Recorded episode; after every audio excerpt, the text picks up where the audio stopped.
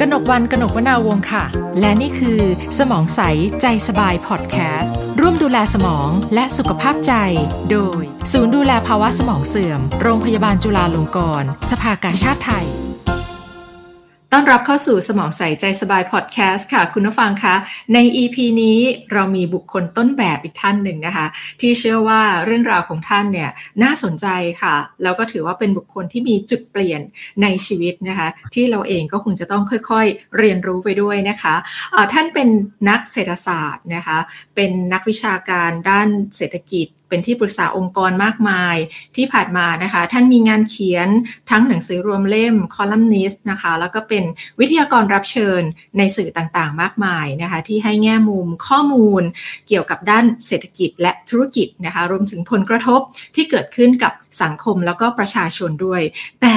อีกด้านหนึ่งค่ะนะคะจุดเปลี่ยนในชีวิตของท่านเองก็น่าสนใจ เพราะว่าหลังๆมานะคะจากบทบาทของนักวิชาการด้านเศรษฐศาสตร์ ท่านมาให้ความสนใจเกี่ยวกับศาสตร์ชะลอวัยมากขึ้น แล้วเกิดการเปลี่ยนแปลงกับตัวท่านเองนะคะ อย่างที่หลายๆคนเนี่ยเห็นความเปลี่ยนแปลงได้เลยนะคะ แขกรับเชิญของเราใน EP นี้ ดรสุภวุฒิสายเชื้อค่ะ สวัสดีค่ะอาจารย์คะสวัสดีครับ ค่ะ ที่ผ่านมาเราจะรู้จักชื่อของอาจารย์นะคะในฐานะนักวิชาการที่ปรึกษาองค์กรเกี่ยวกับเรื่องของธุรกิจเศรษฐกิจนะคะแต่ว่าหลังๆมาเนี่ยอาจารย์มาสนใจเรื่องของศาสตร์ชะลอวัยก่อนจะไปพูดถึงว่าจุดเปลี่ยนคืออะไร ให้อาจารย์พูดถึงภาระงานที่อาจารย์ทำในปัจจุบันหน่อยตอนนี้อาจารย์มีงานอะไรบ้างคะอ่าตอนนี้ก็พยายามลดงานทางด้านเศรษฐกิจลงไปนะครับ ก่อนหน้านี้ก็ เร็วๆก็คือว่าครึ่งชีวิตทำงานเนี่ยทำงานราชการอยู่กระทรวงการต่างประเทศ อีกครึ่งหนึ่งก็เป็นผู้บริหารที่บริษัทหลักทรัพย์พัทระนะครับ ซึ่งตอนหลังเราก็มารวมตัวกันเป็นกลุ่มธุรกิจการเงินเกียรตินาคินพัทระ ผมเนี่ยเกษียณตัวเองออกมาจากพัทระ แต่ยังเป็นที่ปรึกษาให้กับกลุ่มธุรกิจการเงินอยู่ แล้วก็เป็นที่ปรึกษาให้กับบริษัทต่างๆ รวมทั้งเป็นอนุกรรมการของของอย่างเช่น กบขแล้วก็สภาพัฒน์ครับ ค่ะ ภารกิจงานอาจารย์มากมาย อาจารย์มีงานเขียนรวมเล่มด้วยใช่ไหมคะมีทั้งเรื่องเกี่ยวกับสุขภาพ แล้วก็เรื่องเกี่ยวกับเศรษฐกิจนะครับ เพราะว่าอายุมากใช่ไหมครับ ก็ได้เห็นวิกฤตเห็นมาเยอะรวมทั้งต้มยำกุ้งด้วยครับ อาจารย์มีงานเขียนชื่ออะไรบ้างคะ ที่เป็นหนังสือรวมเล่มอะค่ะ อ๋อเยอะมากเลยครับ ก็ก็คือจะพูดนี่คงเวลาไม่พอใช่ไหมคะใช่ครับ ก็เขียนรวมเล่มเกี่ยวกับวิกฤตเบอร์เกอร์ วิกฤตต้มยำกุ้งของเราเองนะครับ แล้วก็ก็รวมเล่มหลายครั้งเหมือนกันเรื่องเกี่ยวกับเศรษฐศาสตร์จานร้อนนะครับ แล้วก็ล่าสุดก็คือเขียนหนังสือเกี่ยวกับเรื่องสุขภาพสองเล่มหนังสือชื่อว่า healthy aging ตอนนั้นอายุ อายุ62นะครับ แล้วก็อีกเล่มหนึ่งล่าสุดเนี่ยก็เพิ่งเขียนตอนอายุ67โทษอายุ65นะครับ ตอนนี้ก็อายุ66จะเป็น67แล้วครับ ค่ะดูเหมือนว่างานเขียนของอาจารย์เนี่ยก็จะเปลี่ยนเนื้อหาไปตามช่วงวัยใช่ไหมคะอาจารย์จริง ๆ เรื่องเศรษฐเรื่องเศรษฐศาสตร์เนี่ยเรื่องเศรษฐกิจการวิเคราะห์เศรษฐกิจการเป็นนักวิเคราะห์ด้านเศรษฐกิจเนี่ยก็ยังทำต่อเนื่องนะครับ ตอนนี้จนทุกวันนี้ก็เขียนบทความ ลงอยู่ในกรุงเทพธุรกิจทุกวันจันทร์ใช่ไหมครับ แล้วก็ยังมีการพูดคุยเกี่ยวกับเรื่องเศรษฐกิจเนี่ยทุกวันจันทร์ที่เฟม96.5ฉะนั้นเรื่องนี้ก็ไม่ได้ไม่ไม่ได้ลดภารกิจตรงลงไป แล้วก็ยังติดตามข้อมูล การเปลี่ยนแปลงทางด้านเศรษฐกิจมาตลอดนะครับ แต่ถามว่าสนใจอะไรที่ผมคิดว่าน่าตื่นเต้น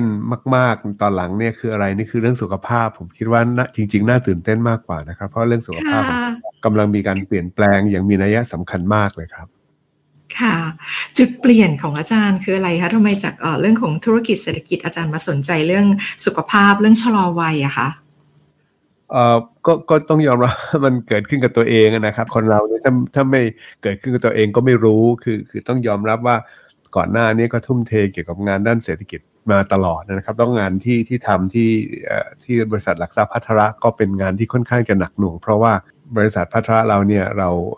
ทำงานกับบริษัทต่างประเทศ ฉะนั้นเราก็เรื่องเศรษฐกิจมันมันไม่หยุดหรอกครับ เรานอนหลับไปมันก็เขาก็ยังซื้อขายหุ้นกันที่ตลาดที่อเมริกาอยู่ เพราะฉะนั้นตอนนั้นก็เลยหมกมุ่นเกี่ยวกับเรื่องกับเศรษฐกิจเป็นหลัก ก็ไม่ได้ดูแลสุขภาพตัวเองเลย เพราะรู้สึกว่าอันนี้เราเราเอ่อเราซับคอนแทรคไปให้หมอกับพยาบาลดูแลใช่ไหมครับ พูดตรงๆ คือเราทำอย่างนั้นหลายคนตอนนี้ก็ยังทำกันอยู่นะคือเรื่องสุขภาพตัวเองเนี่ยถือว่าเป็นไม่ใช่หน้าที่ตัวเองเป็นหน้าที่ของหมอกับพยาบาลที่มันต้องดูแลเราเราอาจจะไปซื้อประกันสุขภาพแล้วก็จบกัน ตอนนั้นเนี่ยสุขภาพแย่ลงไปเรื่อยๆจนกระทั่งเพื่อนร่วมงานน่ะได้ สังเกตนะครับ แล้วก็นัดให้ผมไปเจอคุณหมอที่ดูเรื่องแอนตี้เอจจิ้งไปตรวจสุขภาพอย่างละเอียดเลย ก็ปรากฏว่าคุณหมอบอกเลยว่ามีแต่ข่าวร้ายนะไม่มีข่าวดี คือตอนนั้นอายุ 57 แต่ว่าถ้าดูฮอร์โมนดูลักษณะสุขภาพแล้วเหมือนคนอายุ 70อะคือถ้าอายุตามบัตรประชาชนเนี่ยห้กว่า แต่อายุร่างกายเนี่ยเจ็ดสิบกว่าแล้ว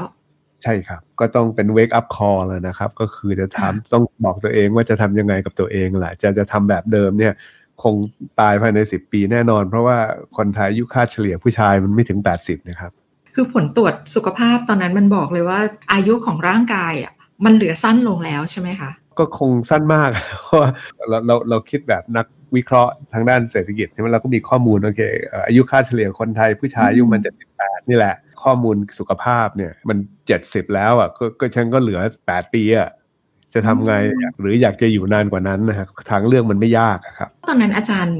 สังเกตกับร่างกายตัวเองไหมคะว่าขณะที่เราอายุไม่ได้เยอะตามอายุร่างกายที่ที่มันเดินหน้าเร็วกว่าที่ควรจะเป็นนะตอนนั้นอาจารย์รู้สึกตัวเองไหมว่าสุขภาพเรามันมันมีปัญหาอะไรหรือเปล่าอะคะ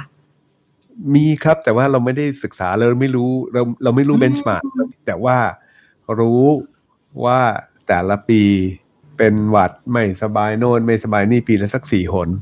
อ๋อเหมือนเจ็บออดๆแอดแอดแบบนี้ใช่ไหมในสี่หนเนี่ยก็จะก็จะอาจจะไม่สบายถึงขนาดต้องพักงานอยู่อยู่บ้านสักปีละสองคนน้ำหนักก็เพิ่มขึ้นไปสัก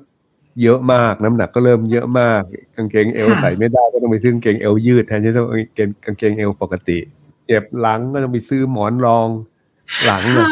เห็นภาพเลยค่ะ ซึ่งหลายคนจะเป็นแบบนี้แบบที่อาจารย์บอกเลย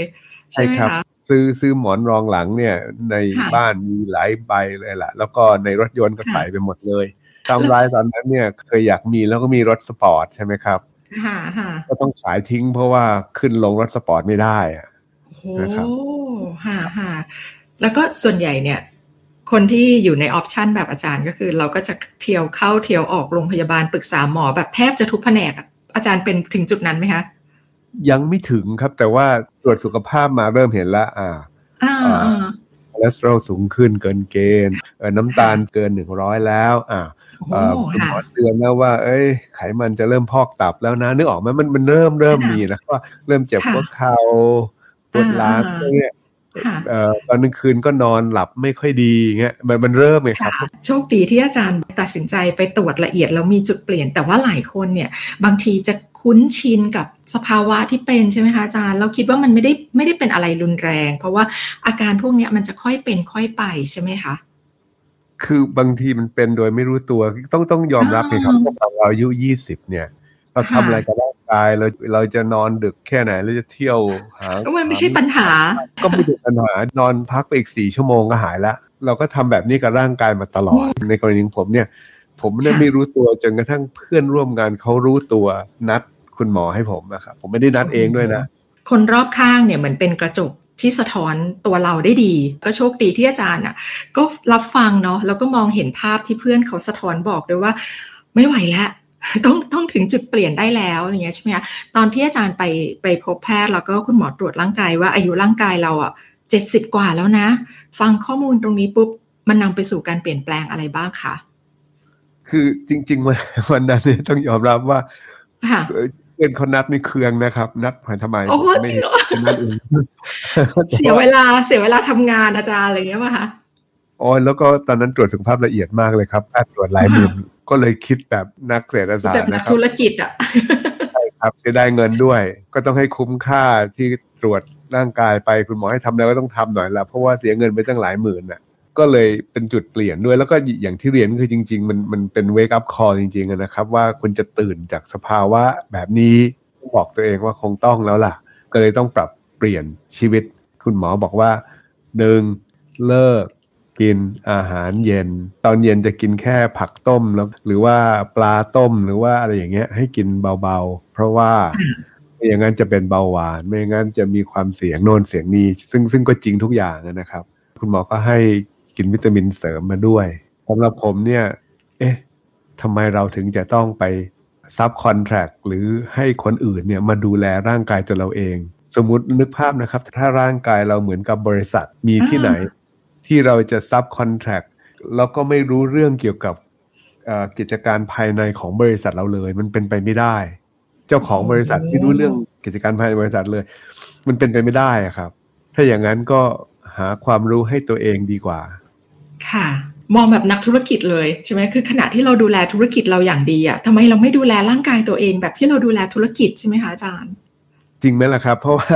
จะดูแลรถยนต์ตัวเองเนี่ยโอ้โหรู้จักรถยนต์ตัวเองเช้าขัดเย็นเนี่ยบางคนเนี่ยอย่างผมผมก็เหมือนกันนะผมก็รู้เรื่องรถยนต์ดีมากนะครับ ถ้าถามผมว่ารถเครื่อง double overhead cam shaft 1.5ชาร์จเนี่ยผมเห็นภาพเลยว่าหน้าตาเครื่องรถยนต์เป็นยังไง แต่ถามว่าถามร่างกายตัวเองนะไม่รู้เรื่องเลยเอาหลังจากนั้นอาจารย์กลับมาทำความรู้จักกับร่างกายตัวเองยังไงคะ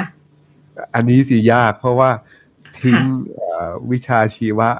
ใช่ไหมครับ ตั้งแต่อายุสักสิบห้า ตำรานั้นทิ้งหมดเลยลืมหมดเลยเนี่ยคืนคุณครูไปหมดเลยเนี่ยก็ต้องมาเริ่มใหม่ แต่เราเราจะไปเริ่มจากศูนย์ไม่ได้ ผมก็เลยโอเคถ้างั้นผมจะเริ่มจากพยายามดูแลสุขภาพดีกว่า โอ้มีคำแนะนำเป็นร้อยเป็นพันเป็นหมื่นเป็นแสนเป็นล้านเลย ใช่ไหมครับ ทุกคนมีความรู้ว่าควรจะกินอย่างนั้นควรจะไม่กินอย่างนี้ ข้อมูลเยอะมากค่ะข้อมูลพวกนี้น่าเชื่อถือแค่ไหน ผมไม่แน่ใจ ผมคิดว่าไม่ค่อยน่าเชื่อถือด้วยซ้ำเพราะทุกคนอยากขายของค่ะ ดังนั้นผมก็เลยบอกถ้างั้นก็ขอไปเริ่มต้นจากข้อมูลที่น่าจะเชื่อถือได้ดีที่สุดในโลกนี้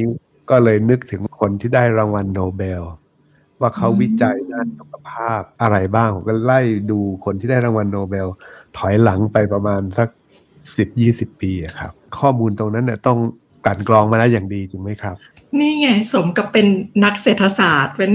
นักวิเคราะห์อะคือบอกว่าเวลาจะตัดสินใจทำอะไรนี่คือข้อมูลต้องมาก่อนต้องเป็นข้อมูลที่เชื่อถือได้ด้วยใช่ไหมคะอาจารย์โอ้โดยเฉพาะเรื่องสุขภาพครับเพราะว่ามันเยอะมาก เยอะมาก ผมก็นึกอะไรไม่ไม่ได้ไม่มีอะไรดีกว่ารางวัลโนเบลนะครับ เพราะว่าเขาคงกัดกรองมาดีมาก แล้วก็ให้รางวัล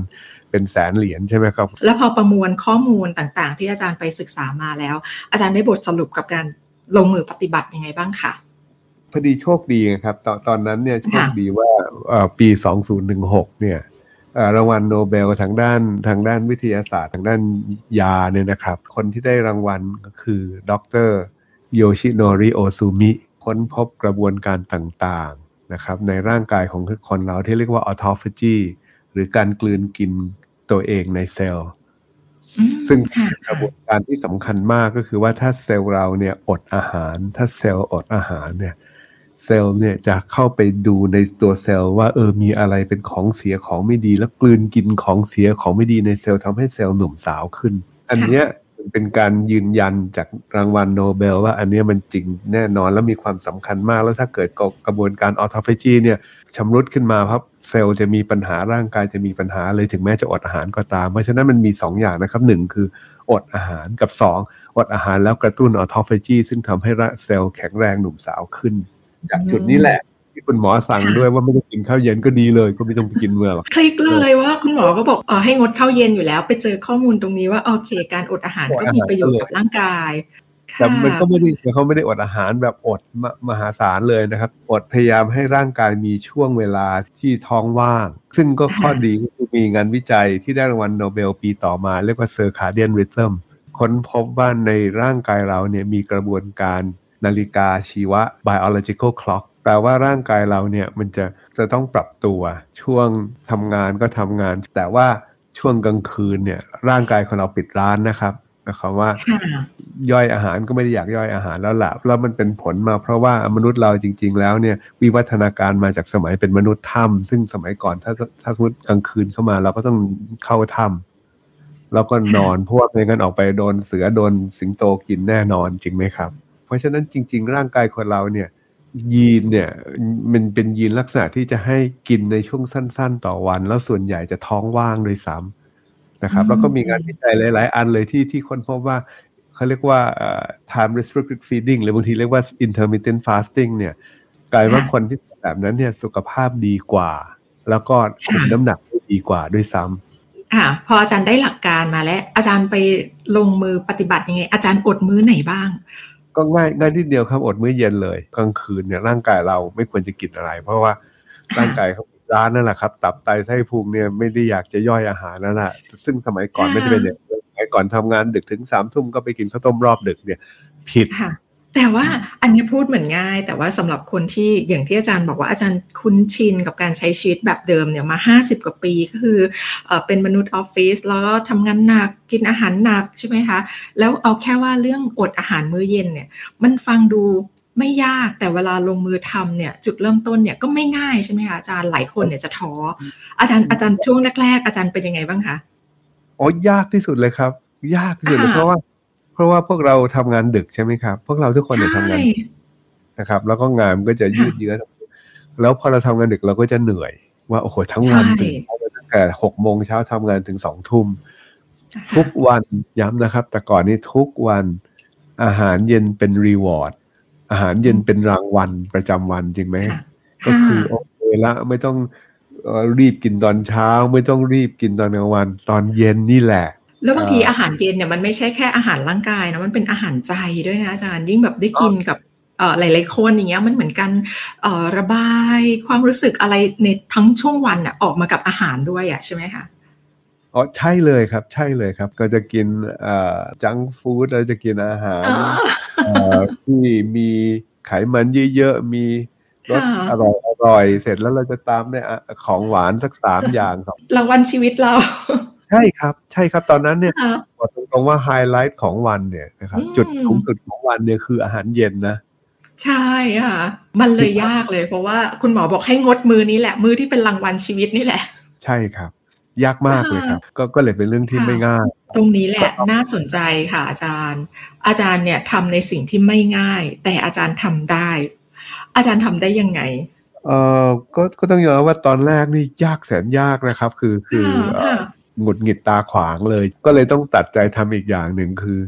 ช่วงอาหารเย็นเนี่ยผมไปวิ่งแทนเลยครับ จะได้ไม่เห็น ออกไปจากตรงนั้นซะไปวิ่งเลยครับก่อนจะไปวิ่งก็ต้องไปอ่านศึกษาเรื่องวิ่ง ซึ่งพอดีเนี่ย ผมก็ไปเจอหนังสือมาจริง ๆ ผมไม่ได้เจอหรอกเพื่อนที่เป็นต่างชาติที่เขาเป็น fund manager เนี่ยคงสงสารผมเอาเนี่ยเอาไปอ่านหนังสือเล่มนี้สิ หนังสือชื่อ Born to Run ของคริสโตเฟอร์แมคดูเกิลซึ่งเคยเป็นนักข่าวของรอยเตอร์ แล้วก็ไปทำ research เกี่ยวกับเรื่องการวิ่ง แล้วก็เก็บข้อมูลมาจาก professor ที่ที่ฮาร์วาร์ดนะครับ ซึ่งสรุปคือว่าสรีระของร่างกายคนเราเนี่ย สร้างมาเพื่อวิ่งโดยเฉพาะเลย มนุษย์เราเป็นมนุษย์ที่มีประสิทธิภาพในการวิ่งทนสูงที่สุดดีที่สุดในโลก สัตว์อื่นสู้ไม่ได้ ร่างกายคนเราเนี่ยบอลทูรันพออ่านหนังสือเล่มนี้ไปแล้วเนี่ยนะครับ ก็บอกโอเค ถ้างั้นผมก็ไปวิ่งเลย คนจะบอกว่าวิ่งระวังเจ็บขาวิ่งระวังเจ็บหลังเจ็บไหล่วิ่งเลย ก็ก็เป็นเรื่องที่ไม่ง่ายอีก เพราะว่าคนที่ไม่เคยวิ่งแล้วไปออกวิ่งครั้งแรกเนี่ย หลาย ๆคนนะคะ ที่วันเจอนะคะ อาจารย์ แค่สักห้านาทีแรกเนี่ย แทบจะไม่ผ่านเลยนะ อาจารย์เป็นยังไงบ้างคะห้านาทีแรกของอาจารย์อ๋อเหมือนกันเลยครับ ใช่เลยครับ ไม่ผ่านก็คือต้องเจอจุดนี้แหละ มันคือความท้าทาย เราจะติดอยู่ที่ประมาณกิโลเมตรที่สองฮะก้าวข้ามสิบห้านาทีกิโลเมตรที่สองเนี่ยไม่ได้ จะจะติดตรงเนี้ยมันจะติดมากเลยครับ จุดจะตัดเลยว่าจะไปต่อหรือจะพอแค่นี้ส่วนใหญ่พอแค่นี้แค่นั้นนะครับ อาจารย์ผ่านจุดนั้นมาได้ยังไงคะเอาให้อาจารย์เล่าก่อนแล้วจุดสองกิโลเมตรแรกของอาจารย์เป็นยังไงบ้างคะอย่างอย่างที่คุณวันว่าไงครับ ก็คือ เอ้ยจะไปทำไมคือถามเลยนี่ผมมาทำอะไรกับตัวเองเนี่ยนึกออกไหมมาทรมานตัวเองทำไมครับทำไมเราไม่ไปนั่งกินกับเพื่อนๆแล้วมีความสุขแบบเดิมอะไรเงี้ยใช่ไหมคะร้อนก็ร้อนเหนื่อยก็เหนื่อย มาทำตัวเองอย่างนี้ทำไม แล้วตอนนั้นเนี่ยมันจะเริ่มเมื่อยขาหายใจไม่ออก โอ้ยเดี๋ยวเป็นไรเดี๋ยวฮาร์ดแทกตรงนี้เลยหรือเปล่าเงี้ยก็จะมีข้อแก้ตัวให้ตัวเองตลอดนะครับ ตอนที่อาจารย์เริ่มไปวิ่งเนี่ยตอนนั้นอาจารย์อายุเท่าไหร่แล้วอาจารย์น้ำหนักเท่าไหร่คะ ก็นี่ไงครับ อายุประมาณเนี่ยครับห้าสิบเจ็ดก็น้ำหนักเกินเกณฑ์ไปประมาณสักสิบโลอะครับ น้ำหนักตอนนั้นประมาณแปดสิบแปดสิบสองโลแปดแปดสิบสองโลโอ้ก็เอาเรื่องอยู่นะคะ อาจารย์ก็สูงแค่ร้อยหกสิบเจ็ดเซนนะครับ ก็อาจารย์ต่อสู้กับความรู้สึก ตอนนั้นยังไงคะว่าทำไมฉันมาทำอะไรอยู่ที่นี่ทำไมฉันไม่ไปนั่งความเออฉันนั่งมีความสุขอยู่บนโต๊ะอาหารทำไมฉันไม่นั่งอยู่ในห้องแอร์ทำไมฉันต้องมาเสียเหงื่อมาร้อนมาเหนื่อย อาจารย์ก้าวข้ามจุดนั้นมาได้ยังไงคะโอ๋อมันก็มีหนึ่งข้อมูลใช่ไหมครับที่ที่บอกว่าเถียงไม่ได้ใช่ไหมครับสองนี่ก็คือหมอก็บอกก็สามถ้ากลับไปนั่งก็เห็นคนอื่นเขากินเนี่ยจะกลับไปทำไมก็เลยต้องต้องวิ่ง แล้วก็ต้องยอมรับว่าวิ่งครั้งแรกที่เกินสามโลเนี่ย กลับมาถึงบ้านนี่แทบแทบแทบบอกเลยแทบจะค่อยๆคลานขึ้นไปชั้นบนไปอาบน้ำแล้วเห็นภาพเลยจ้ะแต่นี่คือจุดเริ่มต้นของการออกกำลังกายที่ทุกคนจะต้องเจอจริง ๆ ใช่ไหมคะใช่ครับ ใช่ครับ แล้วก็โดยสุดก็ต้องก็ต้องคล้ายๆกับตะบี้ตะบันไปจนได้นะครับ แต่จะย้ำนะครับ อันนี้ทำโดยการหาข้อมูลมาตลอด ผมก็ไปอ่านข้อมูลเกี่ยวกับเรื่องการวิ่งให้ถูกท่า จะได้ไม่กระแทกหัวเข่าเกินไปถ้าถ้าลงเท้าผิดเนี่ยนะครับ ลงส้นเท้าเนี่ย มันจะกระเทือน มันจะกระเทือนกลับขึ้นไปทำให้หัวเข่าเจ็บ แล้วก็ฝึกวิ่งให้ถูกต้อง แล้วก็ใจเย็นๆ เราต้องการจะวิ่งเพื่อออกกำลังหัวใจออกกำลังกายหัวใจ และให้เส้นเลือดเนี่ยขยายตัวคือ cardiovascular exercise นะครับเราไม่ได้ออกกำลังเราผมไม่ได้อยากจะวิ่งให้เร็วกว่าคนอื่น ผมต้องการจะวิ่งเพื่อให้ข้างในของร่างกายเนี่ยแข็งแรงขึ้นก็คือเส้นเลือดกล้ามเนื้อหัวใจเนี่ยแข็งแรงขึ้นฉะนั้นเราก็จะวิ่งให้หัวใจเต้นเร็วเท่ากับเกณฑ์ที่เหมาะสมสำหรับผมอายุตอนนี้ 66 เนี่ย ให้หัวใจเต้นประมาณสักร้อยยี่ห้าร้อยสามสิบก็พอ ก็วิ่งช้าๆก็ได้วิ่งแค่เจ็ดกิโลต่อชั่วโมงเนี่ย หัวใจผมก็ขึ้นไปถึงตรงนั้นแล้ว คือทุกอย่างก็ คิดตัวเลขออกมาให้ตัวเองหมดเลยคำนวณข้อมูลทุกอย่างออกมา ให้ให้มันถูกต้องนะครับ จากวันนั้นจนถึงวันนี้นะคะ อาจารย์ออกวิ่งมากี่ปีแล้วเกิดการเปลี่ยนแปลงอะไรกับทั้งน้ำหนักตัว แล้วก็ผลการตรวจสุขภาพของอาจารย์บ้างคะก็ก็ต้องยอมรับว่าดีขึ้นมากเกินกว่าที่คาดเอาไว้เลยนะครับ เพราะว่าน้ำหนักลงไป 10 กิโล 10 กว่ากิโลอย่างรวดเร็วเลย คือลงแบบ เร็วเกินกว่าคาดเยอะเลยภายในสัก6เดือนเนี่ยถึง 8 เดือนเนี่ยน้ำหนักลงไป 10 กว่ากิโลเลย แล้วก็จากวันนั้นถึงวันนี้เนี่ยน้ำหนักก็ยังอยู่ที่เดิมแถวๆนี้แหละคืออยู่ประมาณ 70 กิโล ตอนนี้เนี่ยสบายๆสามารถวิ่งได้ครั้งละ 5 6 7 กิโลเนี่ยวิ่งได้สบายๆสัปดาห์หนึ่งเนี่ยจะพยายามวิ่งสัก 5 ครั้งพื่อให้ได้สักยี่ห้ากิโล หรืออาจจะถึงสามสิบกิโลต่อสัปดาห์หัวเข่าเขาแข็งแรงขึ้นนะครับ หลังก็ไม่ปวดแล้ว ไอ้หมอนต่างๆ ที่ซื้อมารองก็ไม่ต้องใช้เลย จากสองกิโลเมตรแรกที่แทบจะไม่ไม่ไม่ผ่านใช่ไหมอาจารย์ จนณปัจจุบันเนี่ยยี่สิบกว่ากิโลต่อสัปดาห์นี้สบายสบายได้เลยครับ ได้ได้แล้วทำอย่างนั้นมาตลอดนะครับ แต่แต่ที่ทำมานี่ก็มีที่มาที่ไปนะครับ เพราะว่ามันมีงานวิจัยอันหนึ่งเอ่อสักเมื่อเข้าใจว่าสักประมาณสักห้าปีที่แล้วเนี่ยเป็นงานวิจัยขนาดใหญ่มากที่ที่อเมริกานะครับเขา ติดตามคนดูคนที่วิ่งมาห้าหมื่นห้าพันกว่าคนเนี่ยเราเขามีข้อสรุปเร็วๆง่ายๆนี่เลยครับเขาบอกงี้เลย คนที่วิ่งทุกๆหนึ่งชั่วโมงที่คุณวิ่งเนี่ยคุณจะอายุยืนขึ้นเจ็ดชั่วโมง ทุกๆหนึ่งชั่วโมงที่วิ่งอายุจะยืนขึ้นเจ็ดชั่วโมงหักกลบลบหนี้ไปก็แปลว่าวิ่งหนึ่งชั่วโมง อายุยืนขึ้นอีกหกชั่วโมงจริงไหมครับเพราะใช้เวลาวิ่งไปหนึ่งชั่วโมงโดยที่ทำอย่างนี้แล้วเนี่ยมัน limit ที่สี่ปี คือไม่ใช่ทำไปได้ตลอด มันต้องต้องเป็น limit ที่ประมาณสี่ปี คำนวณให้ตัวเองเร็วๆเลย สมมติถ้างั้นผมจะวิ่งห้าชั่วโมงต่อสัปดาห์ ปีหนึ่งมีเอ่อมีอยู่ห้าสิบสองสัปดาห์ แต่ว่าหักลบกลบไปก็จะก็จะวิ่งทั้งปีก็คือสองร้อยห้าสิบสองร้อยห้าสิบชั่วโมงใช่ไหมครับ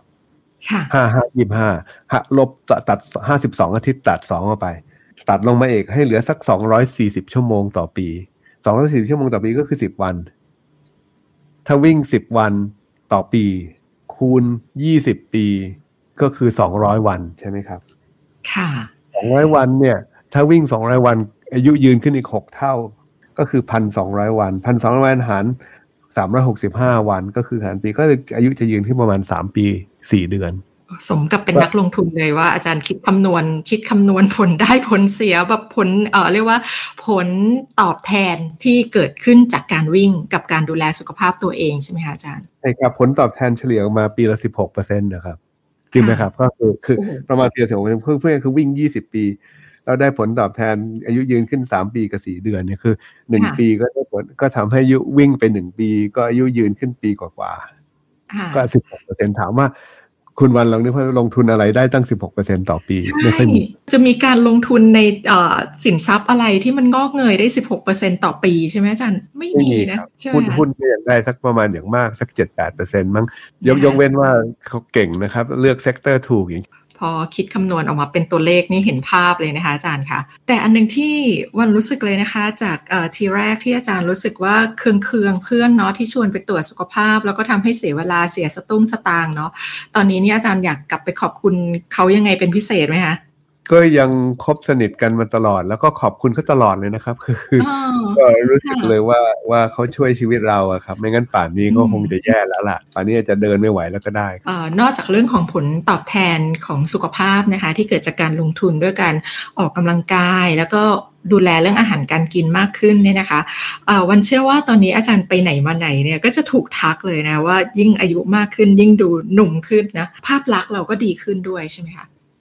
อันนี้ยอมรับว่าไม่ค่อยได้สนใจนะครับ เรียนตรงๆที่ไม่ค่อยได้ดูกระจกด้วยซ้ำไป เพราะว่าพูดตรงๆเลยว่า แต่จริง ๆ แล้วอยากจะให้ตัวเองสุขภาพดีจนกระทั่ง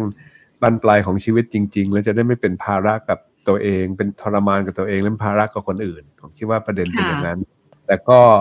ยอมรับเลยรู้สึกตัวเลยว่าสุขภาพดีขึ้นนะครับ ยกตัวอย่างง่ายๆพวกคนอาจจะนึกนึกไม่ถึง ผมก็นึกไม่ถึงนะพอวันหนึ่ง เรากินอาหารแค่สองมือใช่ไหมครับ ก็แปลว่าเราใช้ฟันเนี่ยน้อยลงไปหนึ่งในสามจริงหรือเปล่าใช่ค่ะใช่ค่ะแต่เป็นว่าฟันดีขึ้นเนี่ยครับไปหาคุณหมอคุณหมอก็ชมเลยเออ ฟันไม่ค่อยสึกฟันไม่ค่อยผุอะไรอย่างเงี้ยครับอันนี้เป็นผลเป็นผลที่ดีมากกับผู้สูงวัยที่ต้องแบบระวังเรื่องสุขภาพในช่องปากมากขึ้นใช่ไหมคะใช่ครับ นะแม้อาจารย์จะออกตัวว่าอาจารย์ไม่ค่อยได้สนใจภาพลักษณ์ตัวเองนะแต่ในฐานะที่รู้จักอาจารย์มา 20 กว่าปีเนาะก็ต้องขอชื่นชมอาจารย์เลยนะคะ ว่าพอหลังจากที่อาจารย์มาเป็นต้นแบบของบุคคลที่ให้ความสนใจ เรื่องศาสตร์ชะลอวัยเนี่ยอาจารย์ก็ดูจะชะลอวัยของตัวเองลงไปได้จริง ๆนะคะ เกิดการเปลี่ยนแปลงกับตัวเองอย่างเห็นได้ชัด แล้วก็ทราบว่าหลังๆมาเนี่ย อาจารย์มักจะถูกเชิญไปพูดในเวทีต่างๆ ไม่ใช่พูดในฐานะนักเศรษฐศาสตร์นักลงทุนแล้ว แต่ว่าพูดในแง่ของต้นแบบบุคคลด้านการชะลอวัยด้วยใช่ไหมคะก็จริงครับดีเลยครับ แล้วก็แล้วก็ชอบรู้สึกดีใจด้วยที่ที่สามารถแบ่งปันความรู้ไปไปให้คนอื่นด้วย แต่ว่าก็คือเป็นความสนุกสนานเพลิดเพลินด้วยเรื่องของการออกกำลังกายดูแลสุขภาพเนี่ยก็คือ ถ้าเราทำได้อย่างสนุก แล้วเราก็อินไปกับมันเนี่ยมันก็จะทำได้อย่างยั่งยืนใช่ไหมคะอาจารย์ คือเรียนอย่างนี้เลยนะครับ การการอดอาหารบ้าง แล้วก็การออกกำลังกายเนี่ยรวมทั้งการนอนหลับให้เพียงพอเนี่ยสามอย่างเนี่ยมีงานวิจัยเยอะมากนะครับ เยอะมากที่ยืนยันว่าช่วยชะลอการแก่ของร่างกายมีงานวิจัยเยอะมาก ซึ่งซึ่งตอนหลังงานวิจัยต่าง ๆ เนี่ยเริ่ม รู้เรื่องดีมากขึ้นเกี่ยวกับว่าทำไมร่างกายเราถึงแก่ อันนี้เป็นการเรียกว่า anti เรียกว่า aging pathway คือมีมีเส้นทางอะไรบ้างที่ที่ทำให้ร่างกายแก่เร็วกว่าวัยหรือแก่ช้ากว่าวัยวิทยาศาสตร์ตอนหลังเนี่ยมันไปไกลมาก แล้วสามารถจะค้นพบ aging pathway ได้แล้ว แล้วเราจะหาทางลดการการแก่ตัวลงได้ยังไง เนี่ยมันจะมีข้อมูลใหม่ ๆ เยอะมาก ถ้าเราดูแลสุขภาพให้ดี อีกสักสิบยี่สิบปี เขาจะรู้วิธีที่จะทำให้ชะลอความการแก่เนี่ยได้ดีขึ้นไปอีก แต่แต่จนถึงณปัจจุบันนี้เนี่ยอาจารย์ก็เป็นต้นแบบที่ทำให้คุณผู้ฟังได้เห็นว่าจริง ๆ การดูแลสุขภาพ แล้วก็รวมถึงการชะลอวัยเราอาจจะไม่ได้ต้องไปใช้วิธีซับซ้อน เสียสตุ้งสตางไปซื้อคอสอะไรแพงๆหรือว่าผลิตภัณฑ์อะไรที่มันมีคำโฆษณาเลิศหรูแต่อาจารย์ใช้วิธีที่เบสิกมากๆ คือแค่งดอาหารมื้อที่ไม่จำเป็นกับร่างกาย แล้วก็รวมถึงการ วิ่งด้วยการออกกำลังกาย เท่านี้ 2ออย่างนี้ ก็ช่วยให้อาจารย์แข็งแรงมากขึ้น แล้วก็ดูอ่อนเยาว์ลงได้ใช่ไหมคะในแต่อีกอันหนึ่งที่ต้องเป็นตัวแปรด้วยก็คือเวลาด้วยใช่ไหมคะอาจารย์ ต้องทำอย่างต่อเนื่องด้วย ใช่ฮะใช่ครับ แล้วก็อย่าลืมเรื่องนอนนะครับ นอนหลับให้พอทุกคืนตอนนี้ผมสามทุ่มครึ่งนอนแล้วครับ กี่โมงนะคะอาจารย์นอนกี่โมงนะคะสามทุ่มครึ่งนะคะก็เหมือนกับอาจารย์ก็ต้องเปลี่ยนวงจรชีวิตเลย เพื่อ จัดสรรชีวิตตัวเองใหม่ใช่ไหมคะใช่ครับ เพราะว่าเรื่องนอนเนี่ยสำคัญมากอ่าคนคนจะไม่ไม่รู้ว่าเรื่องนอนเนี่ยเป็นเรื่องใหญ่ การนอนเนี่ยมันมีความจำเป็นเหลือเกินร่างกายคนเราถึงยังต้องนอนตั้งแปดชั่วโมงต่อหกเจ็ดแปดชั่วโมงต่อคืน แล้วก็งานวิจัยเยอะมากเลยเอาง่าย ๆเลยนะครับ ถ้าคุณนอนคืนละห้าชั่วโมงหรือน้อยกว่าเขาบอกเลยว่า ฮอร์โมนจะจะสูญเสียความสมดุล แล้วคุณจะโดยเฉลี่ยนะครับ น้ำหนักขึ้นปีละสี่ถึงเจ็ดกิโลคุณจะตื่นมาแล้วหิวมากแล้วกินเท่าไหร่ก็ไม่อิ่มนะคะก็หลักสามประการนี้นะคะคือเรื่องอาหารการออกกำลังกาย และการนอนหลับพักผ่อนให้เพียงพอ จริง ๆ เป็นเบสิกของการใช้ชีวิตมนุษย์เราเลยนะคะอาจารย์แค่เรากลับมาอยู่กับเบสิกของเราให้ดีดูแลจัดการให้มีประสิทธิภาพมากขึ้นใช่ไหมคะ ใช่ครับ แล้วก็ไม่ต้องไม่ต้องไปเสียค่าใช้จ่ายอะไรมากมายเลยครับไม่เพียงแต่มันยากนะครับ ไม่กินนี่ยากแต่เนี่ยความยากที่อาจารย์พูดถึงทั้งหมดเนี่ยนะคะความยากที่เราจะต้องฝืนตัวเองจากความคุ้นชินเนี่ยวันฟังอาจารย์เล่ามาวันรู้สึกว่าสิ่งที่ เป็นเหมือนสิ่งที่ผลักดันให้อาจารย์ไม่กลับไปในจุดเดิมก็คือข้อมูลใช่ไหมคะพออาจารย์มีข้อมูลแล้วอาจารย์เชื่อในข้อมูลที่วิเคราะห์ปุ๊บก็ทำให้เราไม่ค่อยเขวไม่ลังเลแล้วก็ไม่ท้อใจด้วยใช่ไหมคะคือข้อมูลมันฟ้องอะครับคุณวันอย่างอย่างเช่นอะตอนนี้ลองดูสิครับผมยังดูทุกวันนะผมพยายามเปิดดูว่ามีงานวิจัยอะไรใหม่ ๆ ยังไม่เคยเห็นวิจัยบอกว่าถ้านอนน้อยแล้วอายุยืน ถ้ากินมากแล้วอายุยืน ถ้าออกกำลังไม่ออกกำลังกายอายุยืนไม่มีนะครับ หาข้อมูลไม่เคยได้เลย มันไปตรงกันข้ามหมดทุกทีเพราะฉะนั้นอันนี้สำคัญมากเลยนะคะอาจารย์สำหรับท่านผู้ฟังเนาะอย่างที่อาจารย์พูดตั้งแต่เริ่มต้นนะคะว่าข้อมูลข่าวสารเรื่องสุขภาพณปัจจุบันมันเยอะมากจริง ๆนะคะ เยอะจนเราต้องเลือกที่จะศึกษาเลือกที่จะเชื่อ ผ่านการคิดวิเคราะห์ที่ที่ถูกต้องนะคะตามหลักของสุขภาพที่ที่ดีนะคะเพราะถ้าเราเชื่อผิดปุ๊บชีวิตเราจะไปทางอื่นเลยใช่ไหมคะอาจารย์ อาจารย์คะพอถึงณปัจจุบันเนาะที่อาจารย์พบจุดเปลี่ยนของการดูแลสุขภาพแล้วชะลอวัยของตัวเองได้ สุขภาพแข็งแรงขึ้นนะคะ มีความสุขกับชีวิตมากขึ้นยังไงคะก็มีความพึงพอใจกับตัวเองที่ตอนนี้ยังวิ่งได้ใช่ไหมครับถ้าวิ่งได้ แปลว่าเรามีอิสระในการทำอะไรก็ได้ แน่นอนอันที่สองก็คือเรื่องที่เราไม่ต้องป่วยแบบแต่ก่อนเจ็ดแปดปีที่ผ่านมาเนี่ย ต้องยอมรับว่าไม่ไม่ป่วยเลยนะครับ ไม่ป่วยเลยแล้วก็อย่างตอนนี้ยังอย่างน้อยตอนนี้ก็ยังไม่เคยติดโควิดเลยที่สามจริงๆที่มันน่าสนใจมากเลยเนี่ย ก็คือ มันน่านึกดูนะ ไม่ได้จำเป็นต้องใกล้หมอแล้วไม่อยากใกล้หมอด้วย คืออยากจะแค่ปีหนึ่งไปตรวจสุขภาพ พอแล้วไม่ได้อยากใกล้หมอที่สำคัญก็คือว่าแต่ก่อนนึกว่าโอเค ถ้าอายุมากขึ้นเดี๋ยวจะต้องนอนชั้นล่างนะ ขึ้นข้างบนไม่ได้เดินขึ้นแต่ไม่ไหวไม่จริงนะไม่จริงเพราะว่าถ้าดูงานวิจัยอย่างเช่นพวก Blue Zone จำได้ไหมครับ พวก Blue Blue Zone อะ